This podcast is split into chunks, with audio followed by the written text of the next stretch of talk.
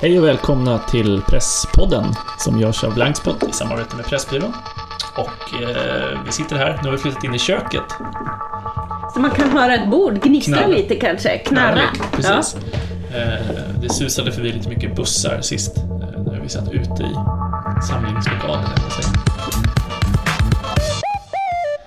Jag heter Britt Stakston, kanske Ja. man ska passa på och påminna folk. Du har flängt hela veckan, du kom för, först nu Först nu. kontoret Ja. hela veckan. Ja. Mm.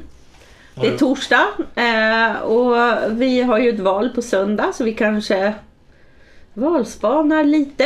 Jag vet inte. Mm. Men eh, det blir väl... Eh, sen vi hörde sist har ju ni gjort en massa roliga saker här på redaktionen. Viktiga Mm. saker. Mm. Nu har vi haft en säkerhetskurs hela förra veckan. Eh, då vad var vi? Sju deltagare ungefär eh, som från måndag till torsdag eh, drillades i allt från eh, riskanalyser, eh, en ganska omfattande sjukvårdsutbildning eh, med allt från tourniqueter till olika typer av förband och lösningar för att ta hand om sig själv och andra om man blir skjuten eller skadad eller sjuk på andra sätt. Eh, och mycket också praktiska övningar i Stockholm eh, där man övade på att ska man säga, kunna leva upp till grundlagens skrivningar om källskydd. Att, eh, det pratas ju mycket om källskydd och Vad Ja, ofta- är källskydd? Ja, men precis. Alltså, det är ju en, en, eh, så pass viktigt så att det ändå finns i våra, våra grundlagar. Man har rätt att begära källskydd, men hur ska man då kunna garantera någon källskydd som hör av sig till en journalist? Eh, och det pratade vi mycket om och sen övade vi också det. En källa som hör av sig och vill träffas och vill delge material. Att sätta upp ett säkert möte någonstans. Eh, att ta sig till det mötet. Källan ska ta sig till det mötet. Hur jobbar man för att se att man inte är övervakad? Hur vet man att källan inte är övervakad? Eh, hur eh, lämnar man över material på olika sätt? Ska man ta emot material vid ett sådant första möte? Eh, och vad händer om du sitter och pratar med källan och det kommer någon dyker upp och knackar dig på axeln och säger Nej men hej, det är du. Vad gör du här? Vad säger man då? Säger man Nej men jag är journalist och sitter här med min hemliga källa. Det är nog Ska en bra grej. göra. Men det är väldigt bra att öva på det där Mm. eh, stresspåslaget eh, runt om i Stockholm. Och olika tekniker för det. Så att det är, det är en unik kurs som vi har tagit fram tillsammans med Metis Services som är ett, ett säkerhetsbolag och det låter ju tråkigt och knäppt att säga säkerhetsbolag men som verkligen jobbar med säkerhet på ett annat sätt än vad man kanske traditionellt tänker sig. Eh, mer säkerhet i termer av kultur och förståelse och eh, rutiner och möjliggöra både svåra reportageuppdrag men också då källskydd och annat. Eh, så att det har varit jättekul eh, och det är också en fråga herregud som jag har ständigt fått och också brottats med. Hur, hur blir man bättre liksom? Det är, det är jaktsäsong, det händer saker med kollegor på fältet eh, och det här att man inte bara rustar sig för förra kriget utan framtida krig om man ska liksom låna militära termer. Eh, att man någonstans det är lätt att man övar på gårdagens hot. Eh, Men hur ser morgondagens hot ut? Och hur ser de hotbilderna ut? Eh, Utvecklingen i Europa gör ju också att säkerhetsfrågor som man kanske traditionellt tänker sig, ja men det är krigs och konfliktrapportering. Men det är det ju inte. Vi har ju många mord på journalister eh, runt om i Europa det sista året. När det handlar om att granska organiserad brottslighet och även auktoritära regimer. Så hur skyddar man sig själv och andra i det arbetet? Eh, Och den kursen kommer ju ges igen nästa år. Mm. Eh, Vi försöker köra den varje år. Och är man intresserad så man behöver ju inte vara journalist för att gå den, men man kan ju ja, jobba med eh, delikata uppgifter eller på olika sätt. Så kan den vara relevant även för biståndsarbetare eller om man skriver uppsats eller om man ska på ett MFS studiearbete någonstans eller så. Eh, Men det har varit kul, det var riktigt roligt att eh, öva och fundera på olika sätt saker och ting kan gå till helvete på. Man, Man får med sig saker, även eh, som lyssnare kanske man upplever att det här har väl du fått känna på ordentligt själv också. Jo, jag bjuder väl också på mina liksom, lärdomar i en föreläsning. Ehm, håller väl den föreläsning jag själv önskar att jag hade fått höra Eh, som, som nybakad journalist. Ehm, och också, vi hade också Joakim Medin som pratat om sina erfarenheter av att jobba både undercover men också av fångenskap. Eh, och vi lyssnade också på Johan Gustafsson om sin tid i Mali som gisslan där. Så att kursen har också förutom teori och övningar sådana liksom, vad säger man, erfarenhetsvittnesmål eh, grej. Nej men det som gav mycket var sjukvårdsutbildningen igen ska jag säga. Jag gick ju den för ett, drygt ett år sedan eh, och har ju alltid med mig just det kittet när jag reser med just den utrustningen som man är utbildad på. Men att få en refresher där vad gäller sjukvård var jättebra. Mm. Eh, att det är ju färskvara någonstans. Man behöver öva det hela tiden. Eh, så att det... eh, Ja, nej, men det behövs. Det kan man inte få för lite av. Mm. Mm. Men det var lite speciellt. Det gjorde ju att eh, mm, ja, vi hann inte med all, all journalistik kanske under veckan. Utan vi, vi övade och la första förband där. Ja, Men- ja. och jag var på kurs. Du var Nej, på kurs? Nej. Jag var inte på kurs, jag var på konferens Mm. eh, och eh, lyssnade. Eh, och eh, det handlade om en uppstartskonferens kan man säga inför att nästa år i samband med Bokmässan så kommer det vara en global MIK-konferens, medie och informationskunnighet. På mässan eller vid sidan av Ja, mässan? på sätt. integrerat på något sätt. Ja. Lite så som kanske MEG-konceptet har varit och, Mm, mm. och, och även bibliotekskompetens. Det hette ju bok och bibliotek Mm, mm. en gång i tiden. Liksom. Eh, så knyta an till allt det där på Mm. en gång.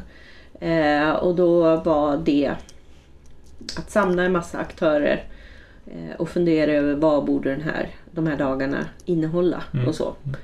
Och ehm, det var roligt att lyssna på lite tankar om det här med eh, medie och informationskunnighet som måste bli mer än källkritik. Mm. Det är fortfarande så att det lätt blir så källkritiska exempel eller satsningar på källkritik. Men det landar ju at the end of the day i bildningsfrågor. Mm. Eh, och, så det känner jag att jag alltid tjatar om i sådana sammanhang. Men sen var jag ju där i egenskap av någon slags medierepresentant för att fundera på vad kan journalistiken ta med sig in i, i det här arbetet. Både kompetensmässigt men också vad man själv har för utmaningar i, inom det här området. Och det där är ju sånt som jag menar, vi har ju praktiskt testat det. Jag har ett exempel på hur man skulle kunna jobba för att göra både journalistiken mer traditionell journalistik mer relevant eh, och även eh, att man stärker elever i vårt, vårt skolprojekt. Så det är ju ett, ett case som, som vi tar med oss i bord, till bordet kring de här diskussionerna. Men eh, i ett större perspektiv så handlar det ju om, om, de, om vår tids stora liksom, utmaning i att det är så enkelt att manipulera samtalen online och så. Så en del av de funderingarna vid sidan av att jag också var i Österrike, Tyskland under ett par dagar så att man verkligen eh, lyssnade av rapporteringen kring händelserna i, i Tyskland eh, ställer ju saker på sin spets om sociala mediers roll och mediers roll i, i extraordinära händelser och hur snabbt det kan bli upplopp med Mm, hjälp av mm. det nya medielandskapet också. Och, och sådär. Så då eh, skrev jag en text i DN Kultur på temat också. Mm. Eh, Så det har varit mycket medie och informationskunnighetstankar i mitt huvud. Mm. Den texten har ju sett blivit väldigt uppskattad. Att många känner sig att vi alla någonstans är lurade. Att även om man försöker göra rätt så blir det rätt fel. Alltså göder man bara den här eh, Att det är ett väldigt monstret. gödande av Ja, mycket mm. tokigheter liksom. Och då, Men du, i slutet på den texten så, så är du ju inne på att liksom logga ut, ut och prata med folk eh, också. Ja. ja. och, eh, eller hitta de här forumen där man kan känna sig trygg och där internet kan få vara det bästa som det är. Mm. Men um, ömsesidiga respektfulla samtal när man startar oense. Det känns ju ibland som det är helt omöjligt att ha på nätet och det är ju essentiellt om man ska bygga samhället tillsammans och så. Och där, det är väldigt eh, allvarligt att vi inte kan ha de samtalen online. Men då tror jag att man får finna styrka i eh, liksom skyddade forum där man känner sig trygg. Där liksom det kan vara högt i tak också. Men det är ju lite tamare för att man har samma ingångsvärden på något sätt. Och sen får man söka de andra sammanhangen på andra sätt. Mm. valstuga är väl ett alldeles ypperligt exempel känner man där man faktiskt det är kul att se och jag har träffat en massa valarbetare som ju mår lite bättre av att ha valkampanjat eh, så fysiskt Mm, och dygnet runt än att göra det online där de snarare ofta blir helt frustrerade eh, och utsatta för, för hat och hot och så. Och det är ju en sak jag lyfter i texten där. Det är ju en av de saker vi pratar så väldigt lite om. Att det eh, runt Sverigedemokraterna finns en svans som anonymt härjar på nätet och bara skriker högre och högre och högre och eh, tystar samtal. Eh, men också bedriver ganska allvarliga angrepp mot till exempel ja, kultursektorn, är det en utställning vars innehåll man vill kritisera så är det ju inte bara kritik utan det blir ju drev emot eh, ansvariga på olika sätt och vis. Eh, och, eh, eller ifrågasättande av tillträdande av chefer på eh, institutioner till civilsamhällspersoner som hängs ut för sitt engagemang för saker och så. Och det där tror jag att det är bra att vi pratar om för att jag tror att många skräms till tystnad och, och tror att jaha, det är nog fel på mig och det är nog alla som tycker så här då, då den här ilskna. För det skrivna ordet tar väldigt mycket och då tror jag att eh, man mår bra av att höra att det finns fler som har råkat ut för det här och också påminna alla arbetsgivare att man måste ta hand om sina medarbetare som utsätts för hat och hot online. För det tar ordentligt liksom. Mm. Så det var en liten sån text mitt i detta valhetsande som pågår.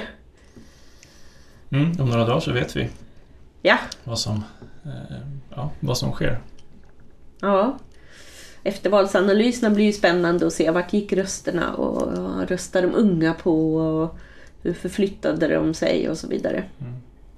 Vi har också bestämt här för någon vecka sedan att inte att avvakta med att publicera Nils Holgersson tills Mm. efter valet. Just för att det är så pass upp, eh, vad säger man, upptrampat.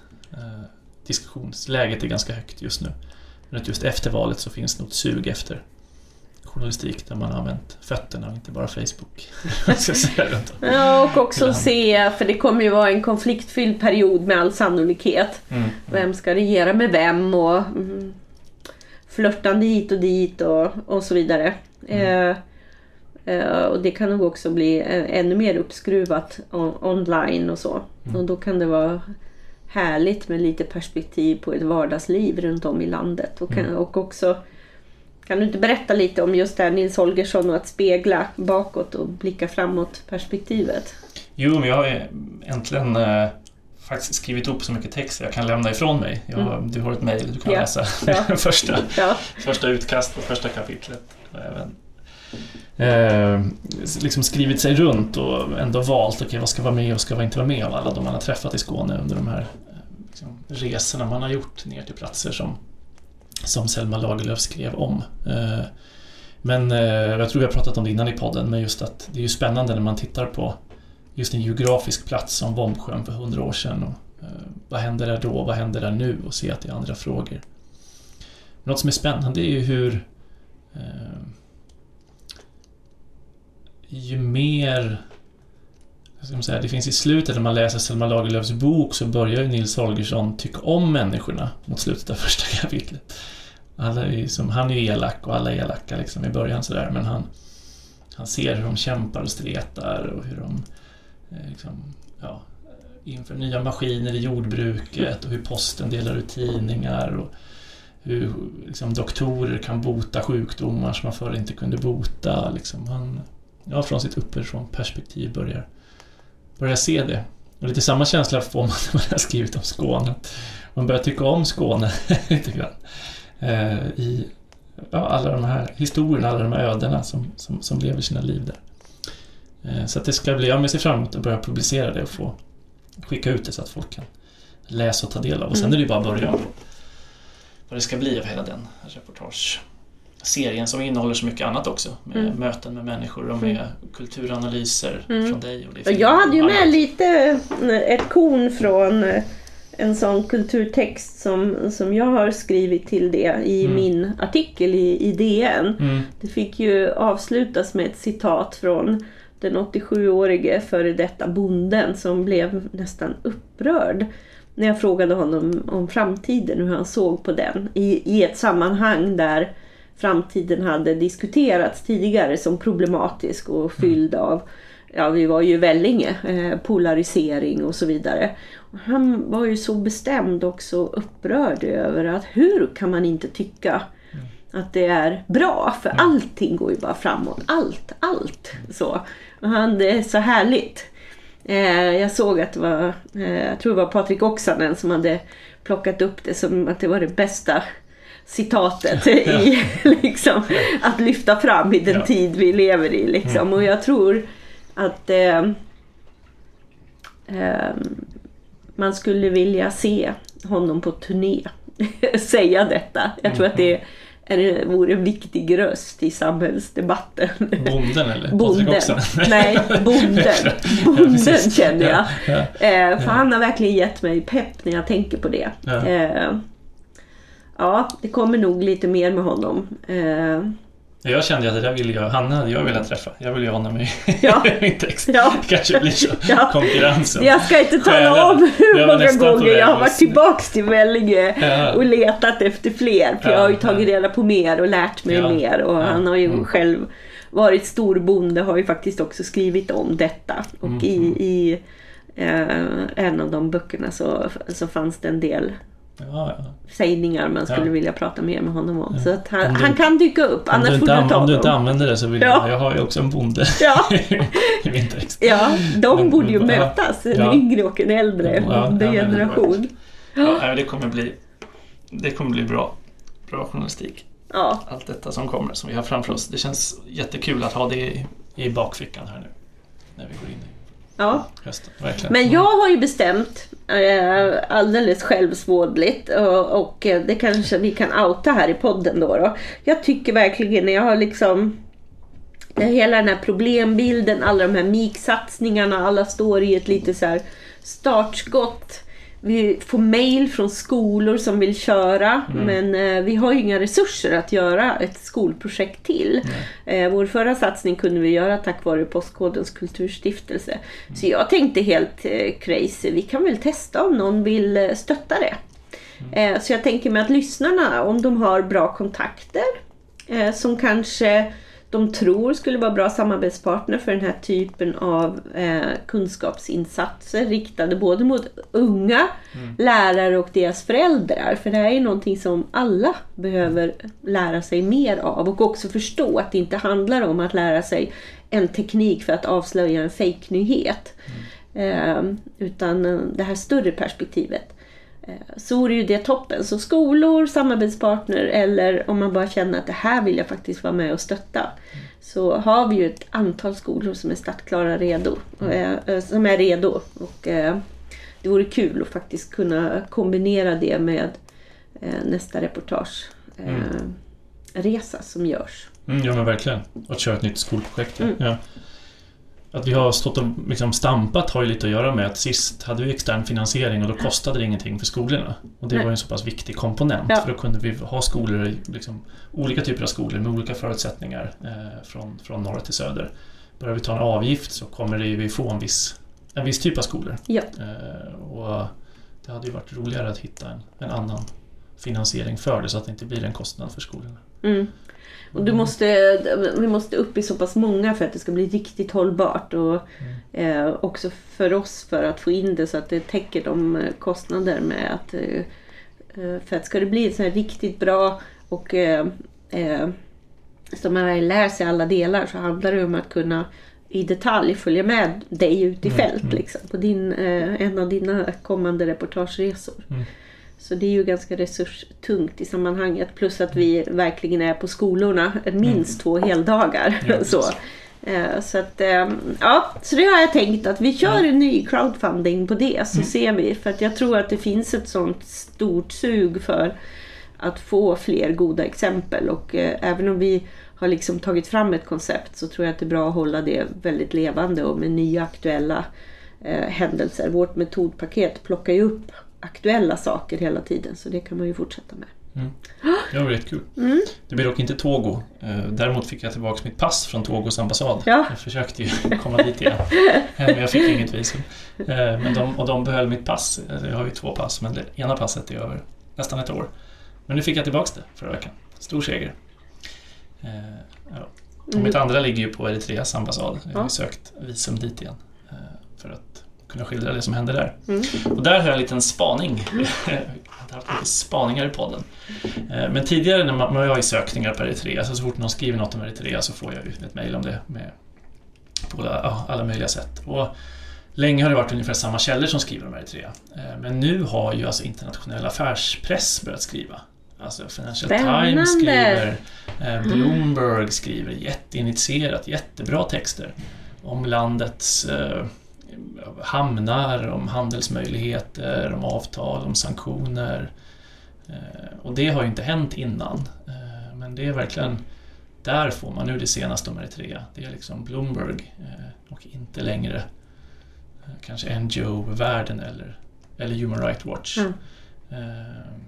Ja, det är bara lite intressant att det som har hänt, fredsprocessen, har också öppnat upp möjligheterna för investerare och de behöver information och eh, då vänder de sig till affärspressen som, som levererar på det. Ja, Ja. vi har haft någon liten blänkare om Eritrea i veckan va? Mm, jo, men jag skrev om att eh, eh, Massawa, hamn, eh, Eritreas navel eller vad man ska säga, som är den stora hamnstaden för varor och för att få ut zink, och koppar och guld men också få in all elektronik och bensin och diesel och allting. Det är ju en hamn. Eh, och där dockade just igår det första etiopiska fartyget på 20 år. Eh, så att, som då har vunnit ett kontrakt att köra zink från Eritrea till Kina. Så det var en historisk händelse och då var också Etiopiens premiärminister på plats igen i Eritrea i den hamnstaden Massawa eh, för att liksom, ja, lyfta fram detta. Så att även om det inte kommer så mycket politiska nyheter, det pratas ju om att man ska demobilisera armén och man till en del ministrar börjar tala om att och, eh, jobba fram en ny konstitution och annat, men det är väldigt eh, ja, det är väldigt otydligt allting. Men det som är tydligt är ju de här handelsmässiga investeringarna och sanktionerna som har hävts och vad det innebär. Att där händer det väldigt mycket och där går det väldigt fort. Mm. Så det är, det är väldigt spännande. Har du haft någon se. kontakt med Abdullahi som åkte tillbaka till Etiopien? Eh, ja, via ombud. Vi vet att han har det bra. Eh, att han eh, kommer hem om någon vecka drygt. Så då kan man få en first hand Ah, rapport från honom. Mm. Hur det har gått. Ja. Det ska ju bli otroligt spännande. Mm. Men det har också lugnat ner sig. Nya presidenten i Somaliaregionen har ju visat ska vi säga, integritet på, på olika sätt. Dels har han försvarat sig ganska bra när han har blivit ifrågasatt för att det är liksom Eh, ockupationstrupper i, i hans område och sagt att men det här är den etiopiska armén. Armén består ju av alla folkslag. Oromo, eh, Tigray, Somali. Eh, det är inte en, liksom, en armé för en viss etnicitet.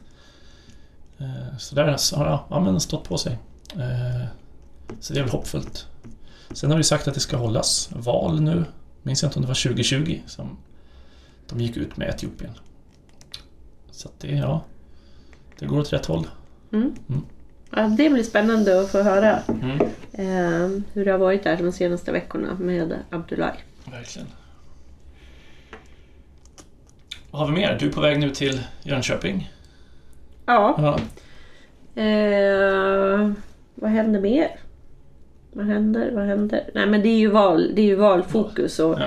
jag har i veckan också eh, pratat på ett seminarium som, eller en konferens som heter Me Convention. Där jag hade förmånen att sitta i panel tillsammans med René Di Resta eh, som är eh, Head of Policy på Data Democracy.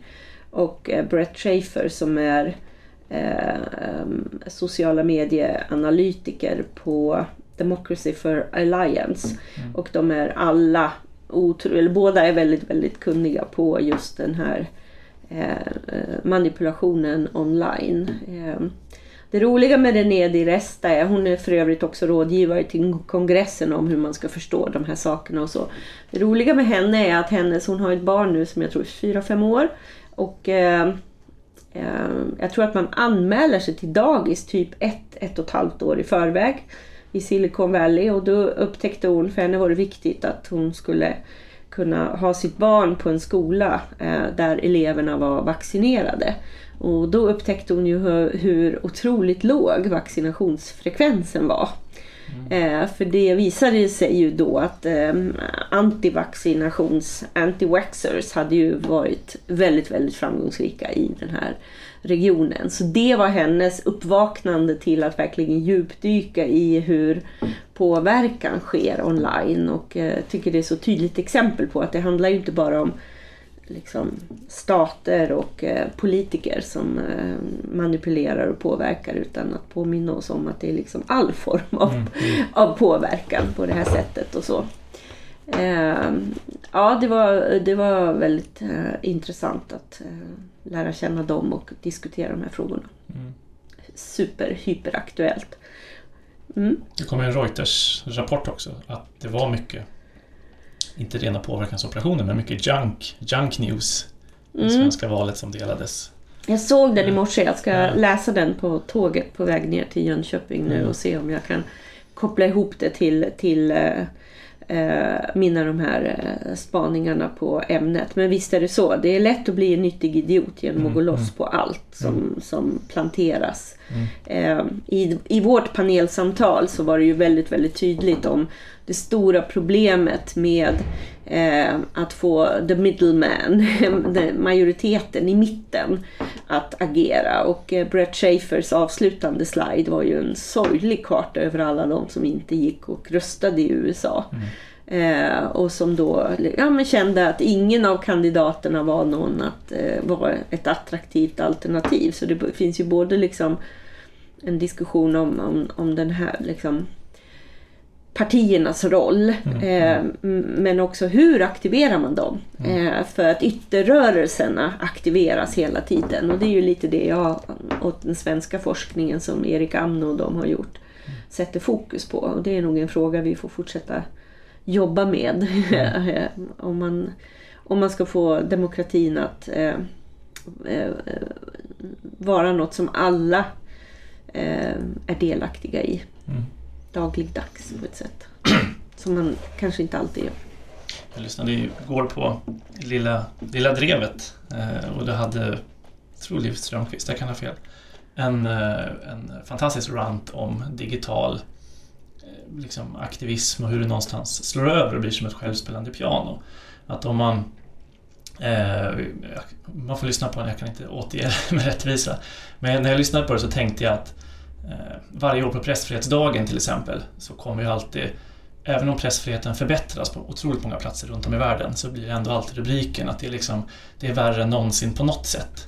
Att eh, ja, just där så, så dog det fler än någonsin, eller just där så är det mer illa eftersom hela liksom, logiken bygger på att det ska bli värre och värre och värre och värre för pressfriheten. Och vi ska bli mer och mer och mer utsatta och det är liksom själva existensberättigandet för för pressfrihetsarbetet. Och det är ingen som vill liksom ont eller lura någon utan det är bara inbyggt i hur pianot spelas någonstans eller hur dramatiken ja. ser ut kring sådana där dagar. Eh, och jag tänker till exempel på utvecklingen söder om Sahara är ju helt fantastisk nu med allt som händer i Etiopien och ja, men länder som Namibia och liksom att det går verkligen, ja, verkligen framåt. Journalister släpps i fängelser och fler och fler får tillgång och kan också liksom själva uttrycka sig på ett allt friare internet. Eh, och sen går det bak i andra länder och att man Ja, men kanske också genom att titta på siffrorna över antalet döda, att det blir ett missvisande mått när det inte säger så mycket om... Ja, det kanske inte finns någon journalistik alls, det är kanske är därför ingen dör. Ja. Men överhuvudtaget att det finns en fokus på det eh, eh, det mörka för att det legitimerar ens existens, någonstans. Ja, och det, och det där är ju i och för sig eh, Även utan nätet så är det där den typiska civilsamhällsproblematiken. Att eh, jag har ju själv jobbat, det har jag pratat om många gånger, om hur osund bransch det var trots att vi jobbade med fantastiska frågor, viktiga frågor. Mm. Alltså där vi ville göra jättebra saker för världen under många år mot rasism och främlingsfientlighet och sen så upptäcker man när man går till affärsvärlden över vilka otroligt vassa armbågar som fanns i den här branschen. Alla organisationer vill ha sin pott av mm. de pengarna som finns. Och där är det ju tydligt så att, eh, jag menar, det är ju eh, kansliväldet i många organisationer. Det är ju ens egen existens och eh, då är det nästan som att man inte det låter ju jättehemskt att säga men man inte vill att problemet ska försvinna för existensen finns ju kopplat till problemet. Mm. Och det tycker jag definitivt att man ser. Mm. Så det låter som ett spännande avsnitt av Lilla Drevet för det mm. är helt sjukt av vad man ser det på nätet och det betyder att även om man kanske uppfyllt någonting man upplever att ja, men det här har vi väl ändå utvecklats jättelångt. Nu har vi den här jättestora breda rörelsen för metoo så fortsätter man leta efter helt obskyra felsteg för att hitta mer för att göda galenskapen. Mm. Och, och, för mig personligen absolut toppat utav ja, man, så mycket tokigheter i somras. Jag vill inte ens mm. ta upp de här incidenterna. Det är ju bara tok. så jag tappar också tron på det digitala aktivismen. Ja, men det sa jag i panelen igår att ibland har man ju funderat, känt sig skyldig till att ha hållit på att hylla nätet här och så blir det bara så här toxic. Och nu påminner du mig om att det är ju inte bara det att det är liksom fuckar upp våra hjärnor i hur vi ska rösta politiskt utan det är ju så här också för, för bra saker mm, mm. så blir det tokigheter mm. och det blir ganska osunt um, nytt hierarkiskt landskap. Och ja, ja, nej, det är nog bra att logga ut och vara i hitta ett alternativ till valstugorna efter att valet är slut. Eller lyssna på poddar. ja. Det är bra. Ja. Lyssna på vår podd. Tipsa, tipsa andra om den. Och, och sen hitta andra att prata om mm. det innehållet med. Uh, mm. För tillsammans ska vi ju fixa det. Det är ju det det handlar om ytterst. Mm. Eh, det är ju det som vi pratar för lite om. att Det spelar ingen roll hur osams vi är om allt. Ska vi samexistera måste vi ju hitta gemensamma lösningar ändå. Mm. Ja, och perspektiven någonstans på ja. problemen också. Det är det som blir så tydligt i den här reportageserien med Nils Holgersson. Om man läser okay, Selma Lagerlöf beskriver en miljon svenskar lämnar Sverige. De ser ingen framtid i det här landet. Eh, det är ju en utmaning någonstans. Människor svälter och ja. eh, säljer gårdar och allt de har och eh, reser över Atlanten.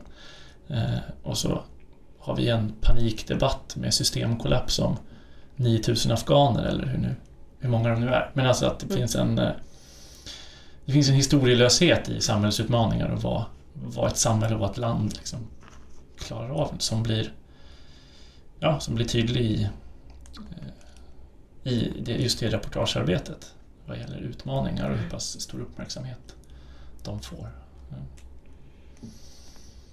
Mm. Mm. Eh, ja. Men då har vi väl summerat. Ja. Det här är ganska bra för den här gången. Ja. Mm.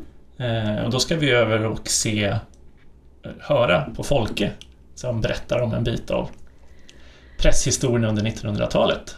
Ja, i det fantastiska Pressbyråmuseet. Ja. Eh, ja, över till Folke. Jag pratade om förra gången om att eh, familjen Bonnier nu sålde sin del av Pressbyrån till tidningsutgivarna. Det är alltså 131 tidningsutgivare nu bildade det som heter Pressbyrån Intressenter aktiebolag och som då skulle vara ett opartiskt distributionsföretag för det fria ordet. Det innebar alltså att Bonnier fick en stor mängd pengar. Familjen Bonnier bestämde ganska snart sig för att vi måste investera de här pengarna i någonting. När det gäller ordet, frågan är bara var vi ska satsa pengar någonstans. Det pågick faktiskt diskussion flera år omkring om man möjligen skulle starta en kvällstidning. En modern kvällstidning. Och när dagen kom, när de skulle starta kvällstidningen, så sa man, ja vem ska då leda den här kvällstidningen? Jo, vi har ju en chefredaktör för en tidning som heter CN Bildtidning som har varit väldigt framgångsrik under flera årtionden. Som slog ett svenskt rekord den gången när Ingemar Johansson knockade Floyd Patterson, det vill säga 1959. Då sålde man en miljon exemplar C på en vecka, ett oslagbart rekord. Där vi fick ta till våra resurser för att få ut tidningen till 17 000 försäljningsställen på mycket kort tid. Eftersom människorna hade suttit uppe hela natten för att lyssna på när Ingmar knockade Floyd Patterson. Nu vill de också se bilder hur det hade gått till. Alltså. Det var ett oslagbart rekord. Denne man hade ett så gott namn hos Bonnier och heter Karl Adam Nykop. Så han och Ivar Harrier fick det uppdrag att försöka att göra en Dummy till en modern kvällstidning.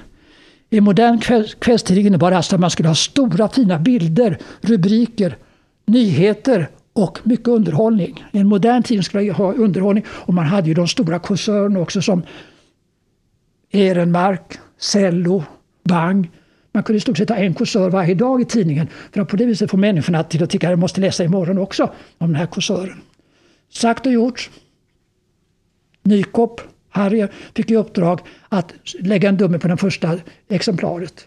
De fick då så mycket pengar så de kunde köpa upp de duktigaste svenska journalisterna, de duktigaste utlandskorrespondenterna och snart hade de framställt tidningen som de döpte till Expressen.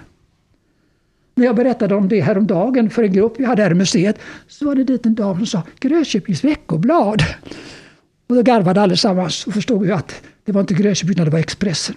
Expressen kom alltså ut första gången som lokaltidning i Stockholm november 1944. Det var lokaltidning på försök i Stockholm. Man sa att det gäller för oss att få människorna som nu arbetar, både man och hustru, att när de är på hemväg, de måste komma ut före klockan fyra, för när de är på hemväg så ska de kunna köpa tidningen. Det ska bli en god vana. Det är vår framgång om det blir en god vana att köpa Expressen. Efter ett halvår konstaterar man att försäljningen är i stort sett dubbelt så stor mot vad man hade förväntat sig.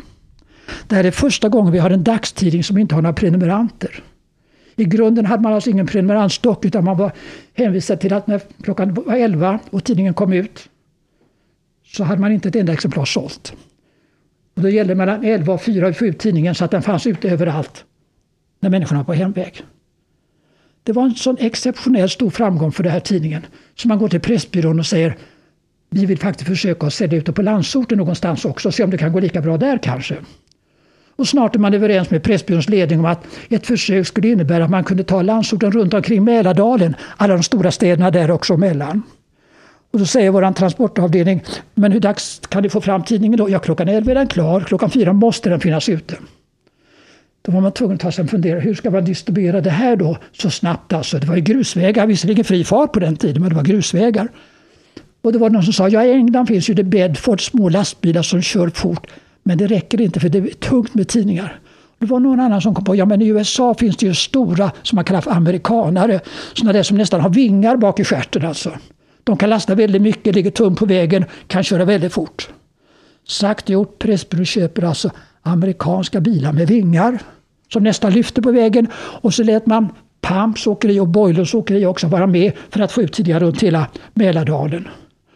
Och när dagen kom då och man sätter igång och kör då vill jag påstå att man kör med 125, 130, 140 km i timmen på grusvägar Mälardalen. Man var så beskedad av att man skulle hinna komma ut före klockan fyra. Häromdagen när vi hade en grupp hos oss som kallas för åkare. När jag sa 140 km så var det en som dräpte mig och sa 180 var jag uppe i på, på raksträckorna. Och det var en annan som sa ja, jag körde faktiskt ett helt år utan körkort. Hur som helst, efter ett halvår kan Expressen konstatera att försäljningen är precis dubbelt så stor mot vad vi hade förväntat oss här också. En exceptionellt stor framgång för en dagstidning alltså. Och så ska ni få höra mer nästa gång. Ja, och tillbaks till köket hos Blankspot. Så eh, ja, jag ska träffa en dansk om någon timme, några timmar från danska tidningen Zetland. Eh, också en crowdfundad, delvis, eh, produkt. Också dopad med mycket Google-pengar. jag vill trevliga... också dopas med Google-pengar. ja. Kan du fixa det för Blackstone? Men väldigt trevligt, eh, trevligt gäng som vi alltid eh, peppat varandra i att starta nya medier. Eh, så jag ska träffa honom. Sen ut och segla i helgen tror jag. Försöka hinna förtidsrösta. Eller jag ska hinna förtidsrösta såklart. Ja, måste. ja, jag försökte göra det på Centralen men det är, det är, man får inte rösta där tydligen längre. JO har underkänt det, läste jag något om. Det är för stökig, för stökig plats. Jag får hitta något lugnt bibliotek. Mm. Ja. Mm. Uh, ja, men eh, det blir en spännande söndag. Jag ska vara med i TV4 och prata om valkommunikationen generellt. Uh, och i övrigt ska jag turnera på en massa valvakor. Det ska bli kul. Turnera på valvakor? Ja. Roligt. Ja men göra lite spaningar på några, lyssna Mm. på några andra och så. Mm, lite sådana alternativa, inte partiernas. Nej. Det finns ju en mängd valvakor som Mm. anordnas av samhällsengagerade. Så det är en, en rad av sådana. Yes, men då ses vi på måndag. Ja. Hej! Hej. Helg.